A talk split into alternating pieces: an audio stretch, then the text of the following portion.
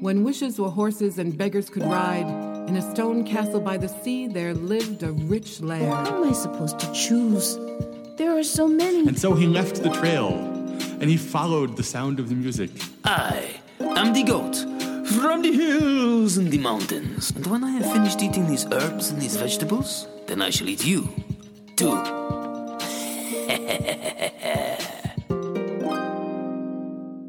Once upon a time, and welcome to the Story Story podcast. I'm your host, Rachel Ann Harding, and I have some stories for you. This is a podcast to hear traditional stories told by some of the best storytellers in the world. It will take you to long ago and far away and will bring you back safely. I went to the farmer's market to get some not so perfect pears to dry for the winter months. Fruit seasons throw me into full squirrel mode, and I buy boxes of imperfect fruit to dry, freeze, and eat. I just selected my box and was adjusting it on my hip when the fruit seller held out a peach. We have one of these left if you're interested. Now, I hadn't gotten as many peaches as I wanted this year due to missing the farmer's market a few weeks in a row in September. I lit up and plucked the peach out of his hand. Yes, thank you very much. Just make sure to eat it with other food, he cautioned. I forgot about the peach for the rest of the day, but the next morning I woke early, started my tea kettle to boil, and noticed the treat sitting on the counter. Why not? A peach would make a lovely addition to my cereal. I brought out the granola and the milk, gathered my bowl and spoon, and then took a knife out, slicing around the seed. Holding on the two soft halves, I twisted and the peach opened. But as it happens sometimes, the pit split and opened with each half. And there, in one of the halves, curled up in the fruit, was a very tiny little boy. The teller for this episode is Jane Dorfman. Jane tells tales of dutiful daughters and wise women, faithful sons and wicked kings of magic, skipping ropes and Irish heroes, of the angel Elijah and the fools of Chelm, of tricky animals and clever kids. She tells personal stories about her New Orleans childhood and her Maryland neighbors. I've had the joy of hearing her tell over Zoom and in person a few times and always find myself mesmerized. The story she's telling today is from her album, Tales from the Arabian Nights, and it is Prince Kamar al Zaman and Princess Budar. And now we come to the hundredth and seventy eighth night. O powerful king, said Scheherazade, have you heard the story of the king who had no sons? There was once a king who had no sons. It meant that his kingdom would fall to ruins after his death, and he went to his vizier and he said, I have no sons. And the vizier suggested that he say his prayers with special fervency, and that he lie with his wife, and thought that surely a son would be born. And sure enough, nine months later, his wife gave birth to a son, such as no one had ever seen. The child, even as a newborn babe, was as beautiful as the day. And every year he grew in strength and grace and beauty, and everyone who saw him thanked God for creating such a being. Now, when he was in his middle teens, his father, who was an old father, began to worry that he would die before his son had ascended to the throne. And he called his son to him and said, My son, I have something to ask of you. Oh, anything, father. I would do anything for you. And the boy kissed his father's hands, and his father said, It is this. I wish you to marry in my lifetime, so that you may take the throne. No, father. No, no, that is one thing I can never do. I have read about women, I have read about their falsity and their evilness. I have read the poets who say, that a woman will open her heart to you today and her thighs to the rest of the world tomorrow. Oh, said the king, where had his son been finding such poetry? No, said the boy, whose name was Kamar al Zaman. No, I will never marry. The king was greatly upset, and he went to his vizier, and his vizier said, Sire, the boy is young yet. Give him another year, and ask him again. So another year went by, And Kamar al Zaman grew in strength and beauty, and everyone who saw him went, Ah! And his father again called him to him. And he ran to his father, and they embraced. And his father said, Son, I would like you to marry in my lifetime. No, no, father, I have not changed my mind. I have no interest in women. He who puts his mind on women has no time for the rest of the world. I never will marry. Oh, and the father was even more upset. And his vizier said, Wait, wait one more year. And next time, call a great assembly together. Bring in your princes and your merchants and your captains of the army, and ask Kumar in front of all these people. He will not be able to refuse you then. But Kumar was perfectly able to refuse him again. There were the princes and the captains of the army and the merchants, and his father called him to him. And Kamar went in a humble posture with his hands behind his back, and his father said, My son, I wish you to marry in my lifetime. Kamar dropped his hands and says, Father, I have answered that question twice already. Are you slipping into your dotage? And then he looked at his father's face, and he realized he had crossed a line. His father said, Nursling of sin, how dare you speak to me like that? Guards, bind his arms behind him, and take him, take him to the ruined tower and shut him in the top story. And Kumar was led away, with his hands tied behind his back. He was taken to an old stone tower the Romans had built, put up on the top floor, and a staunch eunuch was set to guard the door. Kumar threw himself down on a pallet and wept for the way he had spoken to his father and the way his life was turning out, and eventually he fell asleep. Now, in that tower was an old well that no one used, and deep in that well there lived a jinnana, a female jinn, whose name was Maimuna.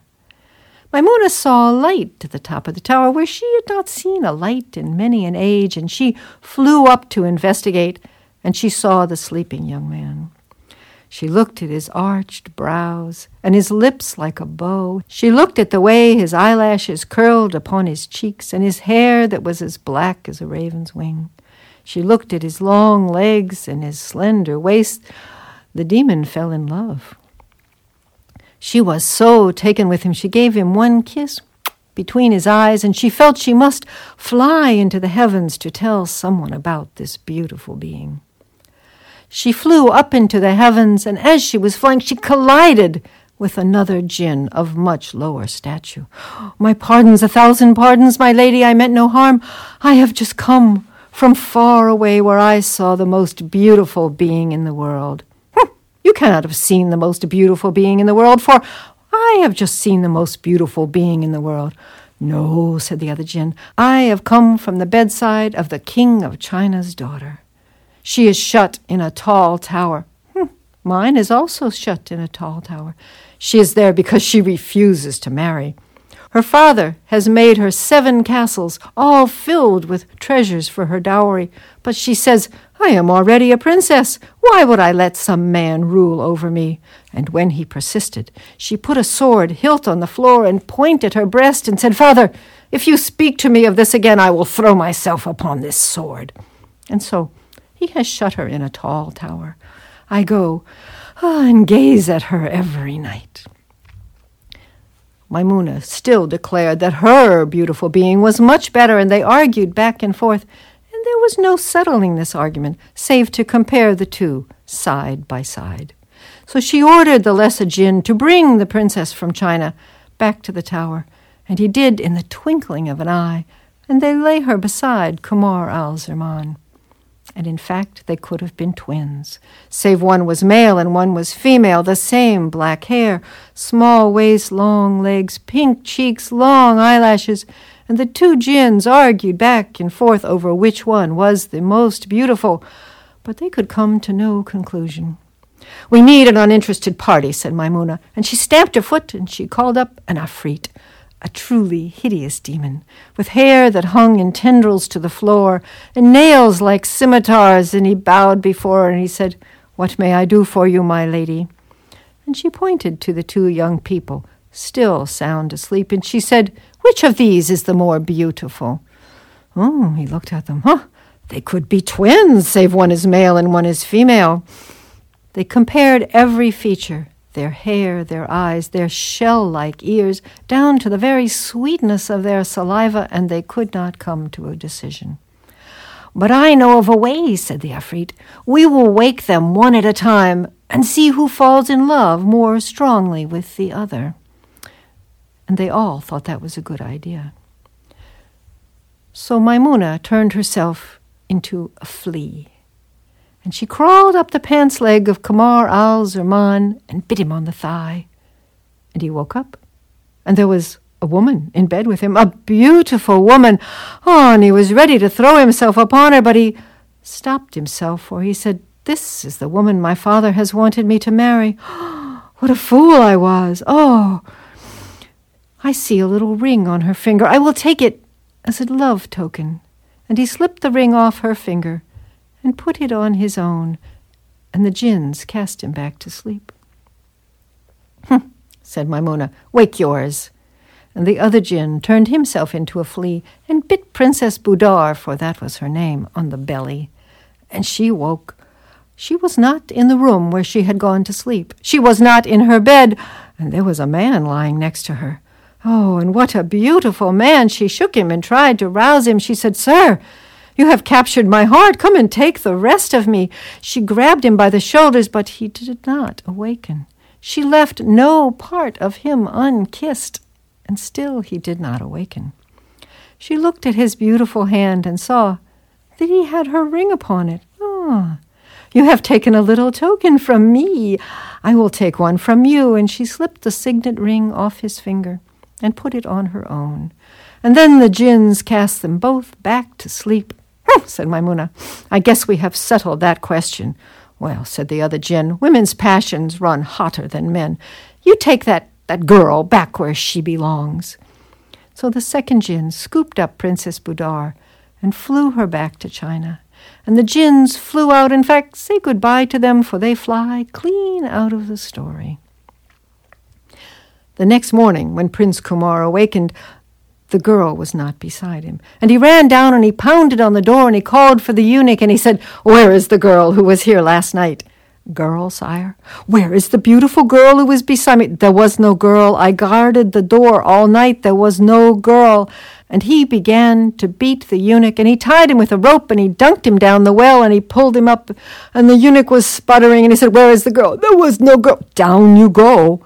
And finally, to save his life, and to save himself from drowning, the eunuch said, Oh, do you mean the beautiful girl? Yes, where is she? Let me go and get her. And Prince Kumar al Zaman pulled him up. He went out the door. He ran to the king and he said, My sire, your son has gone mad. Mm, this is your doing, the king said to the vizier. You go and see to him. And the vizier ran as fast as he could, for he was an old man. And he went to the tower, and there was Prince Kumar, all smiles. And he said to the vizier, Tell my father I am ready to marry the girl who was here last night. There was no girl, your highness. It was but it was but a pleasant dream. But he could not convince Kumar, who began to slap the old man and pull handfuls of his beard. And finally, to save his beard, the vizier said, Let, let, let me go get your father. And he ran to the king and he bowed low, low, and he said, Sire, your son has indeed gone mad. And the king himself went to the tower. And he went up, and his son was weeping and faint. And he said, Oh, my son, where is the girl, father? Where is the girl you had for me to marry? There was no girl. Look, look, I have her ring. It is on my finger. She was here. And he fell into a swoon and a faint, and he had to be carried away. The king had him brought to a pavilion by the sea. And the king himself stayed to nurse his son who would not eat or drink, and he left the running of the kingdom to itself. But what of Princess Budar? She awakened in her own bed, but the man was not there, and she gave such a scream that people came running from all sides. Where is the man who was here last night? And her nursemaid said, A man here in this room? Oh, there never was. He was. Look, look, I have his ring. It is on my finger. And she showed them the ring, but they would not listen to her. And she began to rant and rave. And her father and the soldiers came. And when she began to rip off her clothes, they had an iron collar fastened around her neck, and they chained her to the wall. It went on like this for three years. Princess Budar chained in her tower, and Kumar al Zaman languishing in a pavilion by the sea. And would have gone on that way forever had not Princess Budar's brother Matawan came home from his education abroad. And he went immediately to his sister. And he said, My sister, tell me your story. And she told him about the young man and the strange place, and she showed him the ring. And he said, I believe you. I will go and find this young man. Our father has offered half the kingdom and your hand in marriage to any who can cure you, though he will put their head on a pike if they fail to. I will find this young man if I have to go to the ends of the earth. And he set off on his journey. And he went from town to town, and in every marketplace he heard the gossip. Princess Budar has gone crazy. She's chained up in a tower. The next market, same thing. Princess Budar has gone mad. And he rode and he rode from town to town until he began to hear other gossip. Prince Kumar languishing in a pavilion by the sea. There is no cure for his melancholy. And he thought to himself, That is the one. And he took a ship to get to the islands where Prince Kumar's father reigned.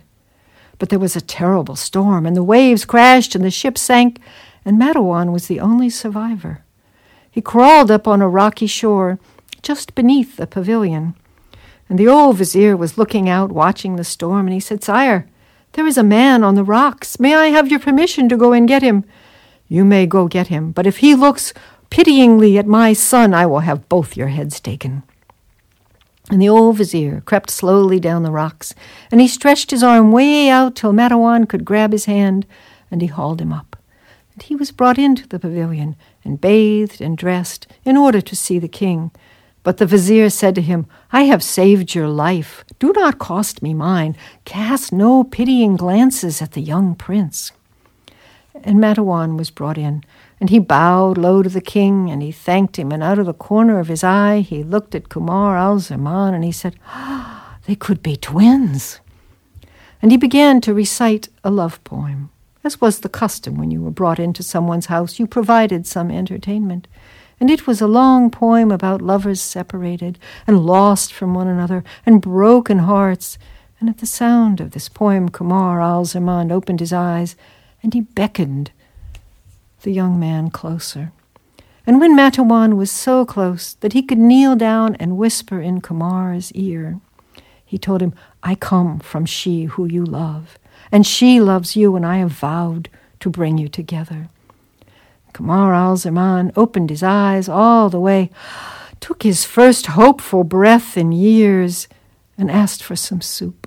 His father was overjoyed, and when the soup was brought, he said that only the stranger could feed him. And Madawan sat beside him and spooned soup into his mouth. And then Kamar thought that he might take a little wine, and he held the cup close so that the prince could take a sip. And then he began to regain strength, and he and Matawan were together constantly, and he told the prince stories all about his sister, Princess Budar. Now, when he was strong again, they made a plan. Prince Kumar would ask to go hunting in the desert only with Matawan. The king agreed, for he could refuse his son nothing. He never could. He said, But, my son, stay only one night, for I cannot bear to be parted from you. The fairy tale sponsor for this episode is Arachne's Weaving and Tailoring. When the gods have visited their wrath upon your fine clothes, when the rug at thy door is worn with the trampling of feet and the scraping of shoes, take thyself down to Arachne's Weaving and Tailoring, Arachne might have angered Athena, but she makes penance each day by weaving the highest quality cloth and clothes fit for gods, demigods, and mortals like yourself.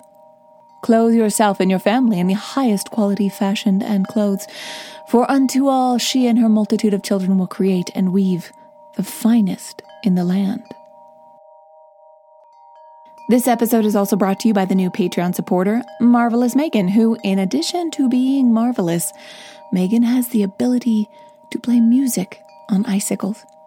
When the winter has blown in and the icicles are hanging from around the house, she will take out a special tiny glass hammer given to her by Jack Frost himself, and she will play for you music that would make the trees consider blooming early. Marvelous Megan is also a generous supporter of storytelling, which is pretty cool. A big thank you to her and all the other patrons of the podcast. Be like Megan. Become a patron for as little as $4 a month while getting some sweet perks and rewards. And to all of those who are patrons, you are the cozy pillow after a long, hard day at work.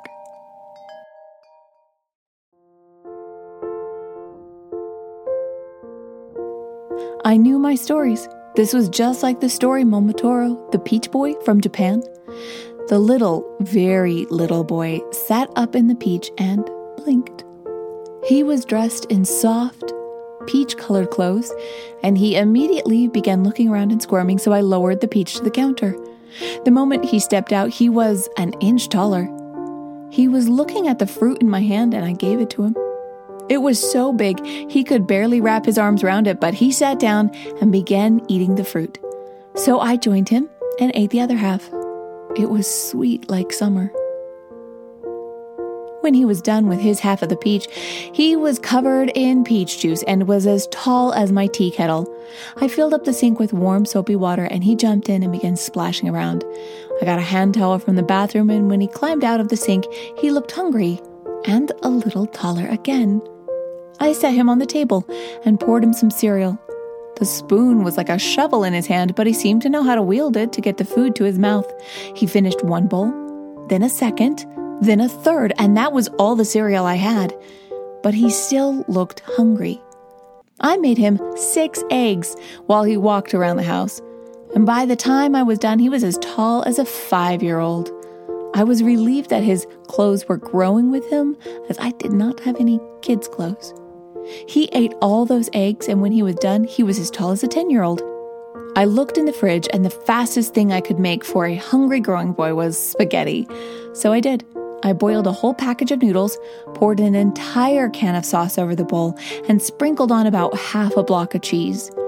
The now teen Peach Boy leaned over the bowl and ate and ate and ate, and when he was done, he was as tall as I was and sprouting a little bit of hair on his chin. Do you have a sword?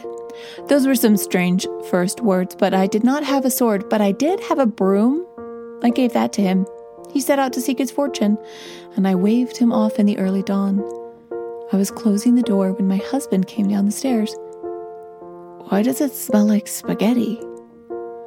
I'll tell you over breakfast, but it will have to be French toast.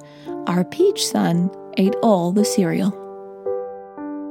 And now for the second half of Jane Dorfman telling Prince Kamar al Zaman and Princess Budar.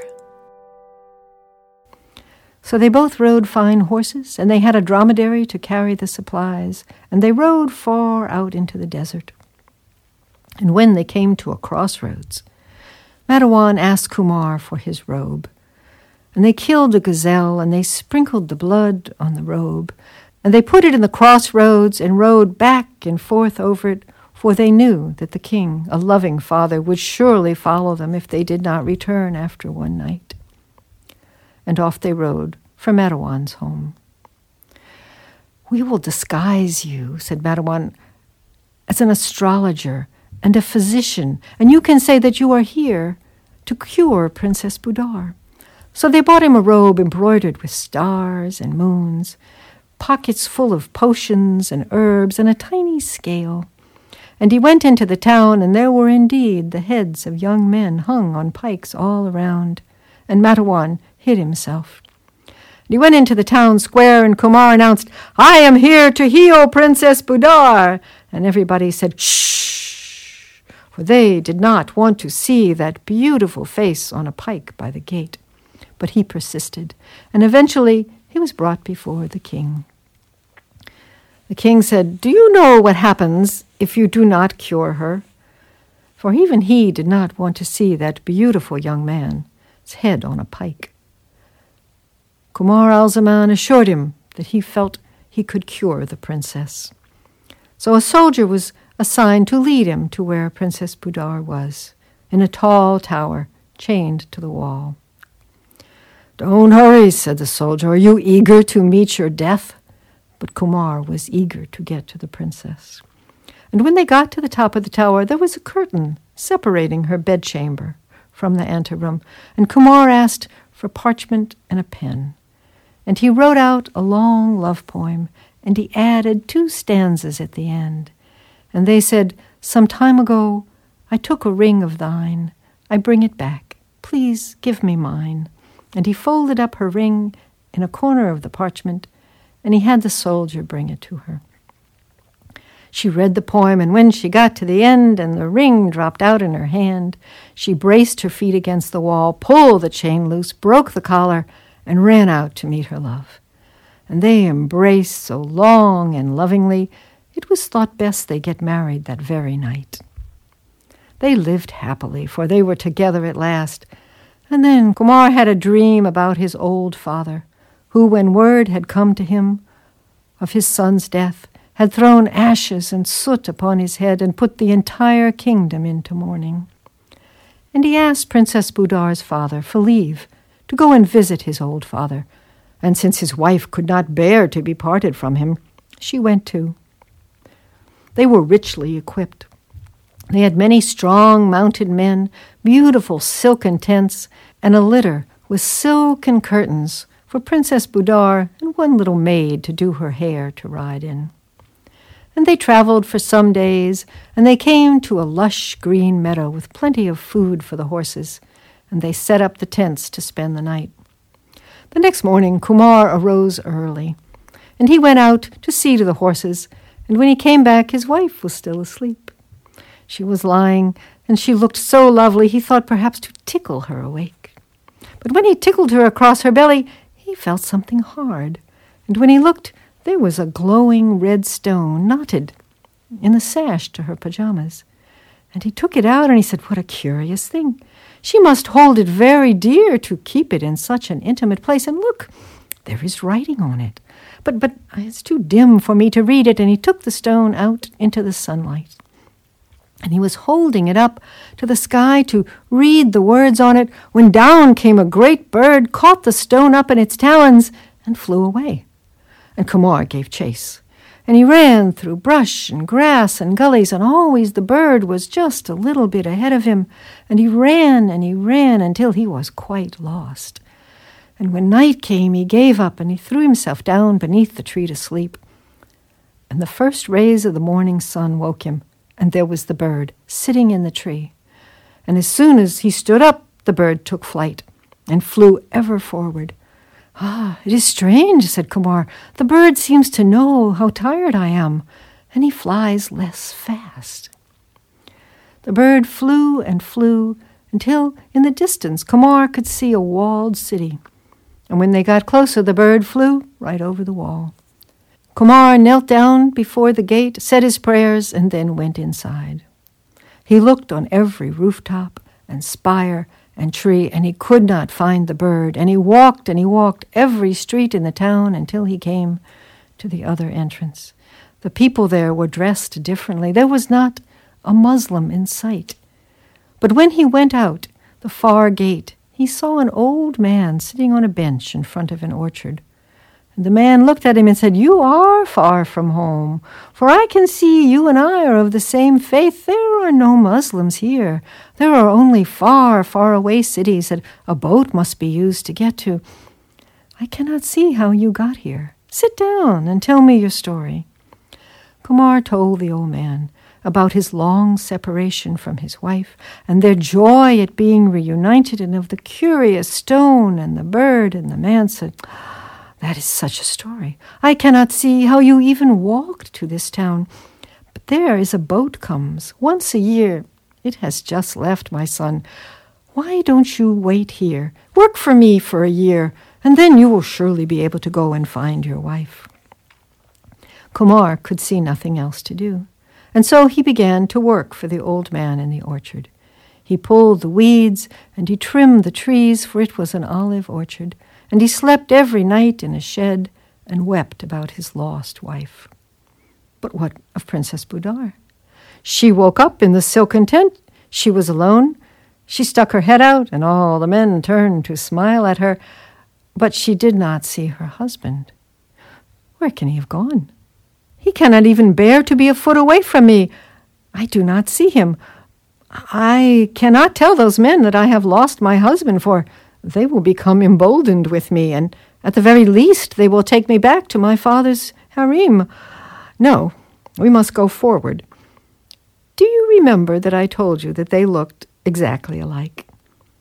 She put on her husband's clothes his tunic, his pants, his boots. She wound his turban around her head, and then she stuck her head out of the tent again and commanded the men to have the litter brought. She put the little serving girl into the litter. And then she went out and mounted Kumar al Zaman's fine horse. She commanded the men to break camp, and they got under way. She rode at the head of the troop, and she looked constantly right and left, thinking that she must see her husband coming to her across the plains, but she did not.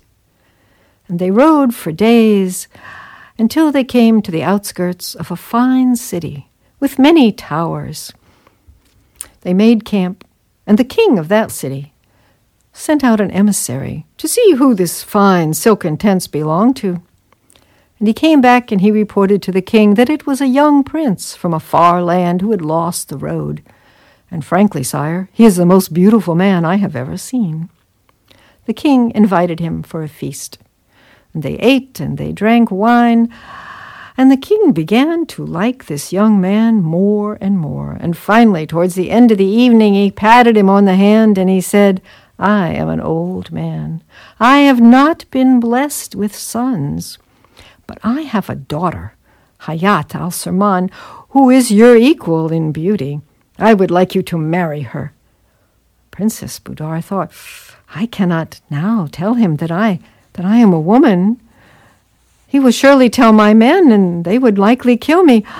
She could see no way forward but to marry the princess. And so Princess Budar, disguised as Kumar al Zaman, married Hayat. It was the wedding, it was the wedding of both their dreams. Now on the wedding night, Hayat was in the wedding chamber, and Kumar al Zaman came and he kissed her between the eyes, and then he knelt down to say his prayers.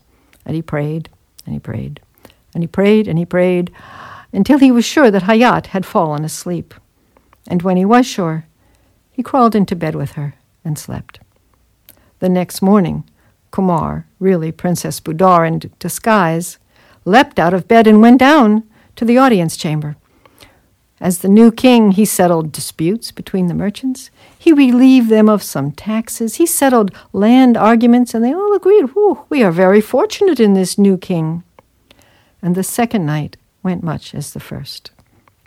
He prayed and he prayed and he prayed until his new wife went to sleep. And after the second night, Hayat's mother came and said, So, how was it? And when Hayat told her that nothing had happened, she was dismayed. She went to the king, and he was even more angry that his beautiful daughter should be treated in such a way. He said, I don't care how good looking he is. If this marriage is not consummated by tonight, I will pull him off the throne and send him back to his own country. And so on the third night, the chamber was lit with candles, incense was burning, Hayat was dressed in a lovely gown, and she waited for Kumar, and she did not let him start praying.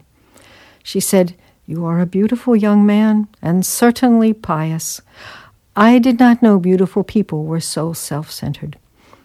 I do not tell you this to make you desire me, for I think that is impossible. But my father says, if this marriage is not consummated tonight, he will take you from the throne and send you back to your own country.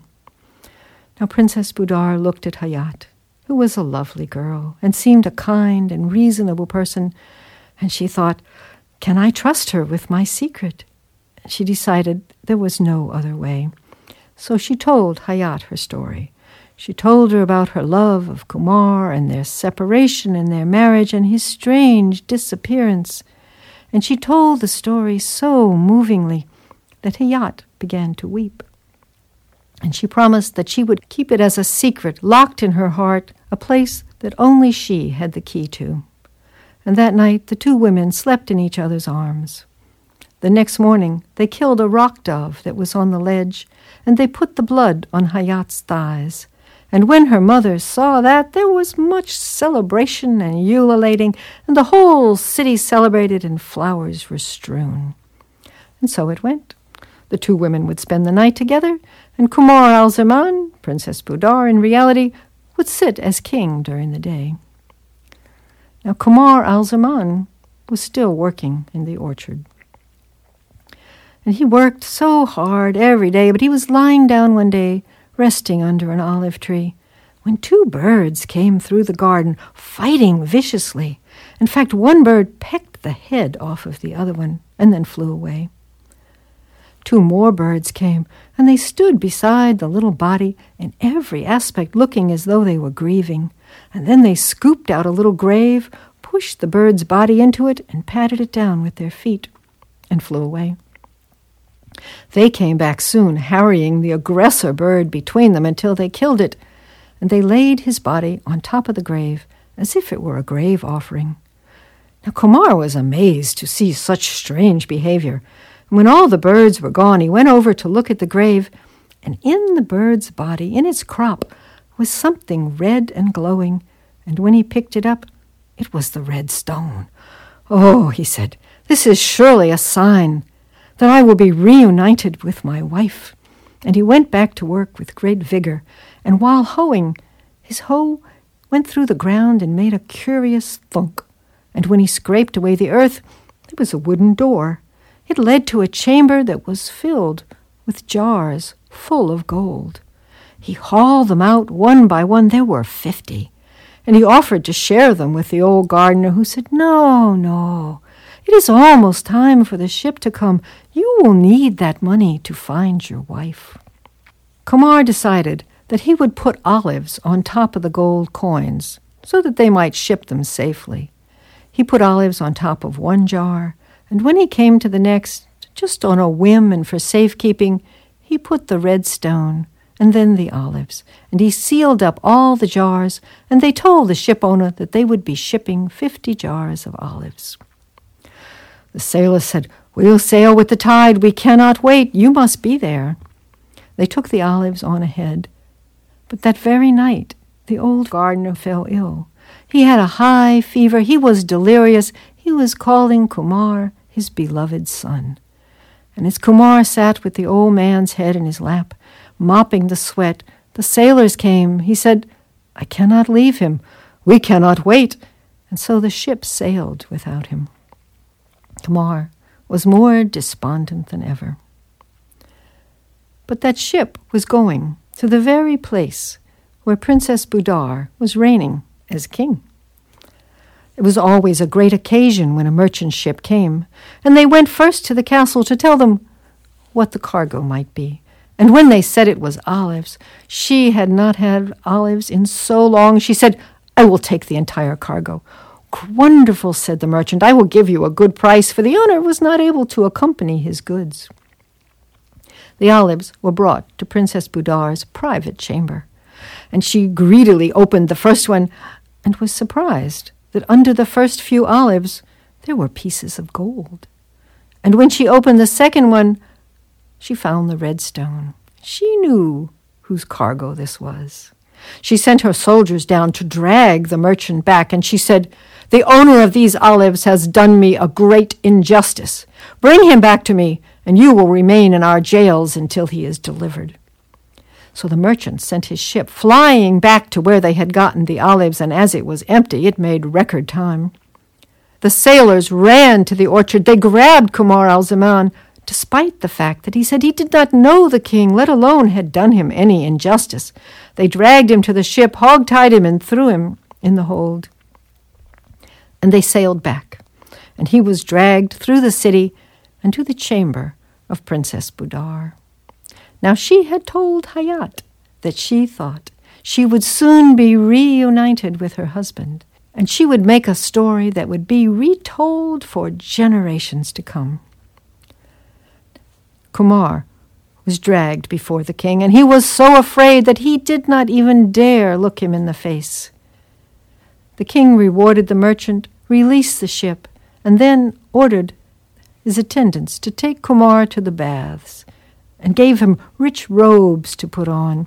When Kumar was brought back before the king, his eyes still cast down upon the floor, the king greeted him warmly. He was dressed in beautiful robes, his hair was oiled, he was irresistible. He stood before the king, and the king said, I have set aside lands outside the city for you, herds of horses. I have rich robes for you. And Kumar thought to himself, why is he rewarding me? These are the gifts you would give a, an old and trusted adviser. He, he does not even know me. And finally he spoke, Sire, I do not know why you would lavish these gifts upon me. I only seek your leave, freedom to go and look for my wife. And the king came and stood beside Kumar and put his arm around his shoulder and gave him a little squeeze. And he says, I give you these gifts because I am in love with you. Oh, sire, oh, oh, no, sire. No, no, I, I do not do these things. It is all right, said the king. Some men prefer a willow and some a pomegranate. I am, after all, the king. No, sire, said Kumar, it, it is a sin. You are not even in your majority yet. Allah will forgive you. And Kumar saw that he was in the power of the king. And he was led into the bedroom, and he was bid undress and climb into bed, and the king followed in after him. And Kumar was blushing hotly and weeping by this time. And then the king told him, Slide your hand down a little lower. And Kumar did as he was instructed. And then he was puzzled. He said, Sire, y- y- you do not seem to be equipped as other men. And then Princess Budar began to laugh. And that laughter Kumar recognized. And he looked, and there was his beloved wife, and they embraced a long and loving time. And then he said, Oh, my dearest, why did you play such a cruel trick upon me? Do not chide me. I only did it to increase our enjoyment. And after the love-making, she introduced him to Hayat. Hayat is my wife. She has kept my secret. She has saved my life. I would like that you take her as a second wife. No, let Hayat be the first wife, and I will be the second wife. And Kumar was agreeable. And they went before Hayat's father. And when they had finally convinced him that this man was really the husband of the one he thought was his daughter's husband, and he got that all straight in his head, he agreed that it was a story. Such a story, it should be engraved on plates of gold. And he also agreed that Hayat should marry Kumar. And so they did and Kumar loved both women, and spent one night with one and one night with the other, and treated them equally. Now I wish I could tell you that this was the end of their troubles, and that they lived happily ever after. But this is just the first half of a story called Kumar al Zaman and his two sons. And as you see, we have only now gotten to the two wives, but that is a story for another night. Thank you for listening to the Story Story podcast. Show the love. Find Jane Dorfman on the internet. Tell her you heard her on the podcast and now want to hear her tell more stories. Go find your favorite tellers from the podcast and discover what they can bring to your home. If you have questions or comments, send them to storystorypodcast at gmail.com. If you send us an email, let me know the favorite story you have heard or the favorite stories of your childhood. Who knows? Maybe you'll hear them here soon. The beautiful Brains Behind the Fairy Tale sponsor was inspired by the spiders who have been seeking refuge in the house from the cold. The inspiration for the true fairy tale was the box of pears that I'm drawing and the sorrow that I missed a little bit of the peach season. The music is by Podington Bear. This podcast is made possible by patrons like you consider becoming a patron or joining the mailing list to get podcast goodies or writing a review on Apple Podcasts, which helps other story lovers find and enjoy the show. You will hear more stories next week, but until then, live happily ever after. Mary Kate opened up the door, and there on the doorstep, wrapped in his own blanket, was her baby. And to this day, Anansi spins webs so that he can catch the flea, the fly, and the moth that got away. If you go down to the lake on a clear day when the water lies as calm as a sheet of glass. You can still see the rooftops of the castle glittering in the sunlight. And if you listen really closely, you can even hear the festive music